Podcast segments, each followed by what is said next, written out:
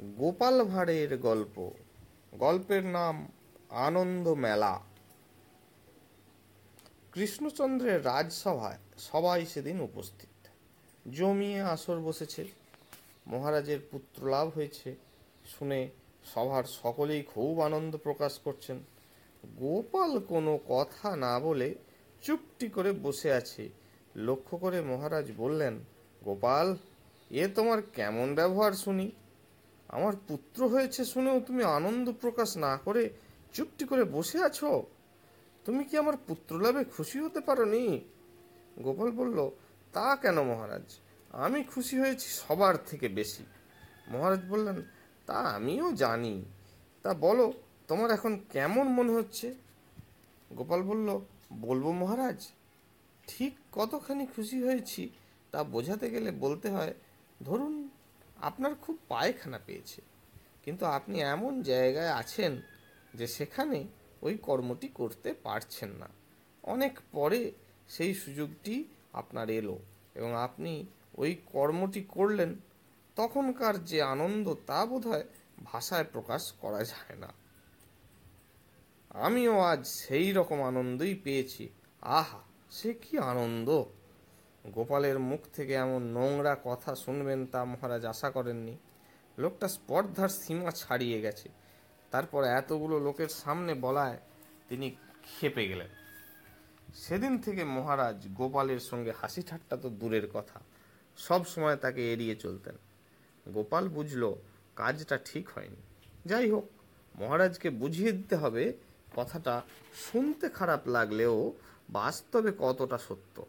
কোনো কথা না বলে গোপাল সুযোগের অপেক্ষায় রইল। এই ঘটনার কয়েকদিন পর মহারাজ গোপালকে সঙ্গে নিয়ে নৌকো যোগে নিমন্ত্রণ রক্ষা করতে গিয়েছিলেন। ফেরার সময় নৌকোয় মহারাজের পায়খানার বেগ দিল। ভেবেছিলেন প্রাসাদে ফিরে গিয়ে ভালোভাবে কাজটি সারবেন, কিন্তু ততক্ষণ অপেক্ষা করা সম্ভব হলো না। তখন মহারাজ বললেন, গোপাল, নৌকো পাড়ে ভেরাও আমার খুব বেগ পেয়েছে। গোপাল বুঝল, এতদিনের সুযোগ উপস্থিত। এই সুযোগকে কাজে লাগাতে হবে। সে বলল, মহারাজ, এখানে সাপের বড় উৎপাত। আর একটু এগিয়ে চলুন। মহারাজের তখন চোখ মুখ লাল হয়ে উঠছে। গোপাল কিন্তু মনে মনে হাসছে।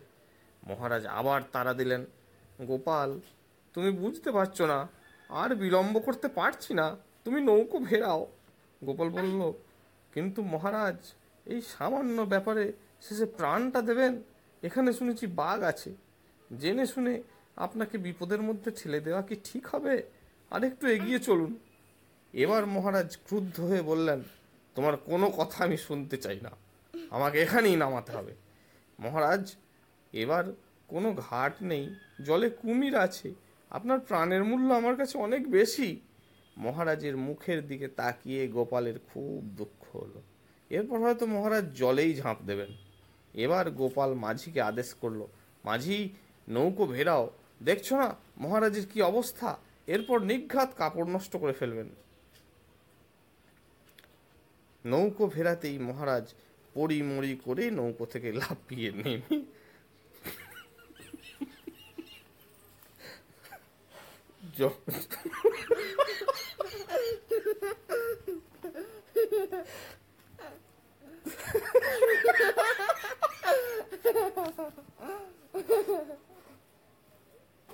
জঙ্গলের দিকে ছুটলেন।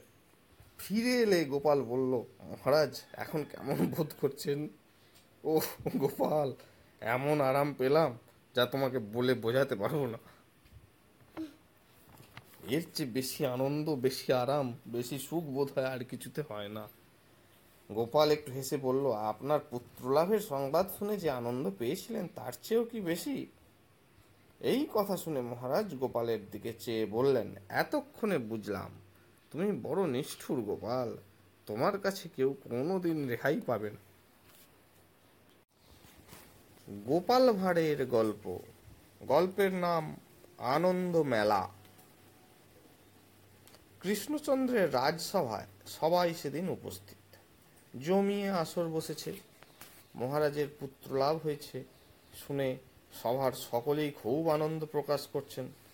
গোপাল কোনো কথা না বলে চুপটি করে বসে আছে। লক্ষ্য করে মহারাজ বললেন, গোপাল, এ তোমার কেমন ব্যবহার শুনি?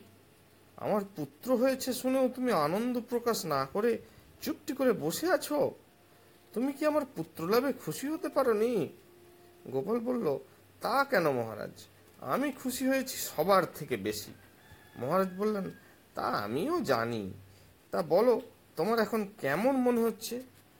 গোপাল বলল, বলব মহারাজ, ঠিক কতখানি খুশি হয়েছি তা বোঝাতে গেলে বলতে হয়, ধরুন আপনার খুব পায়খানা পেয়েছে, কিন্তু আপনি এমন জায়গায় আছেন যে সেখানে ওই কর্মটি করতে পারছেন না।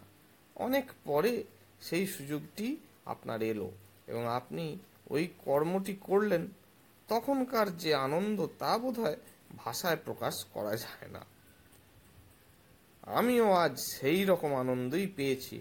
আহা, সে কি আনন্দ! গোপালের মুখ থেকে এমন নোংরা কথা শুনবেন তা মহারাজ আশা করেননি। লোকটা স্পর্ধার সীমা ছাড়িয়ে গেছে। তারপর এতগুলো লোকের সামনে বলায় তিনি খেপে গেলেন। সেদিন থেকে মহারাজ গোপালের সঙ্গে হাসি ঠাট্টা তো দূরের কথা। সব সময় তাকে এড়িয়ে চলতেন। গোপাল বুঝল কাজটা ঠিক হয়নি। যাই হোক, মহারাজকে বুঝিয়ে দিতে হবে, কথাটা শুনতে খারাপ লাগলেও বাস্তবে কতটা সত্য। কোনো কথা না বলে গোপাল সুযোগের অপেক্ষায় রইল। এই ঘটনার কয়েকদিন পর মহারাজ গোপালকে সঙ্গে নিয়ে নৌকো যোগে নিমন্ত্রণ রক্ষা করতে গিয়েছিলেন। ফেরার সময় নৌকোয় মহারাজের পায়খানার বেগ দিল। ভেবেছিলেন প্রাসাদে ফিরে গিয়ে ভালোভাবে কাজটি সারবেন, কিন্তু ততক্ষণ অপেক্ষা করা সম্ভব হলো না। তখন মহারাজ বললেন, গোপাল, নৌকো পাড়ে ভেরাও আমার খুব বেগ পেয়েছে। গোপাল বুঝল এতদিনের সুযোগ উপস্থিত, এই সুযোগকে কাজে লাগাতে হবে। সে বলল, মহারাজ, এখানে সাপের বড় উৎপাত, আর একটু এগিয়ে চলুন। মহারাজের তখন চোখ মুখ লাল হয়ে উঠেছে। গোপাল কিন্তু মনে মনে হাসছে।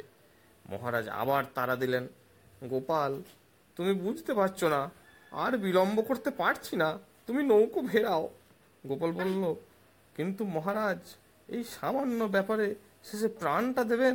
এখানে শুনেছি বাঘ আছে। জেনে শুনে আপনাকে বিপদের মধ্যে ঠেলে দেওয়া কি ঠিক হবে? আর একটু এগিয়ে চলুন। এবার মহারাজ ক্রুদ্ধ হয়ে বললেন, তোমার কোনো কথা আমি শুনতে চাই না। আমাকে এখানেই নামাতে হবে। মহারাজ এবার কোনো ঘাট নেই, জলে কুমির আছে, আপনার প্রাণের মূল্য আমার কাছে অনেক বেশি। মহারাজের মুখের দিকে তাকিয়ে গোপালের খুব দুঃখ হলো। এরপর হয়তো মহারাজ জলেই ঝাঁপ দেবেন। এবার গোপাল মাঝিকে আদেশ করল, মাঝি, নৌকো ভেরাও দেখছ না মহারাজের কি অবস্থা? এরপর নিঘাত কাপড় নষ্ট করে ফেলবেন। নৌকো ভেরাতেই মহারাজ পড়ি মরি করে নৌকো থেকে লাফিয়ে নেমে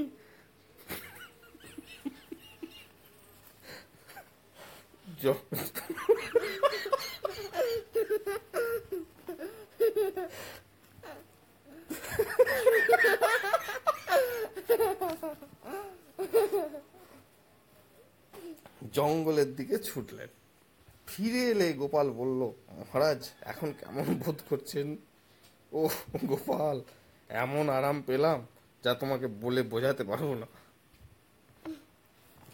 এর চেয়ে বেশি আনন্দ, বেশি আরাম, বেশি সুখ বোধ হয় আর কিছুতে হয় না। গোপাল একটু হেসে বলল, আপনার পুত্রলাভের সংবাদ শুনে যে আনন্দ পেয়েছিলেন, তার চেয়েও কি বেশি? এই কথা শুনে মহারাজ গোপালের দিকে চেয়ে বললেন, এতক্ষণে বুঝলাম, তুমি বড় নিষ্ঠুর গোপাল। তোমার কাছে কেউ কোনোদিন রেহাই পাবে না।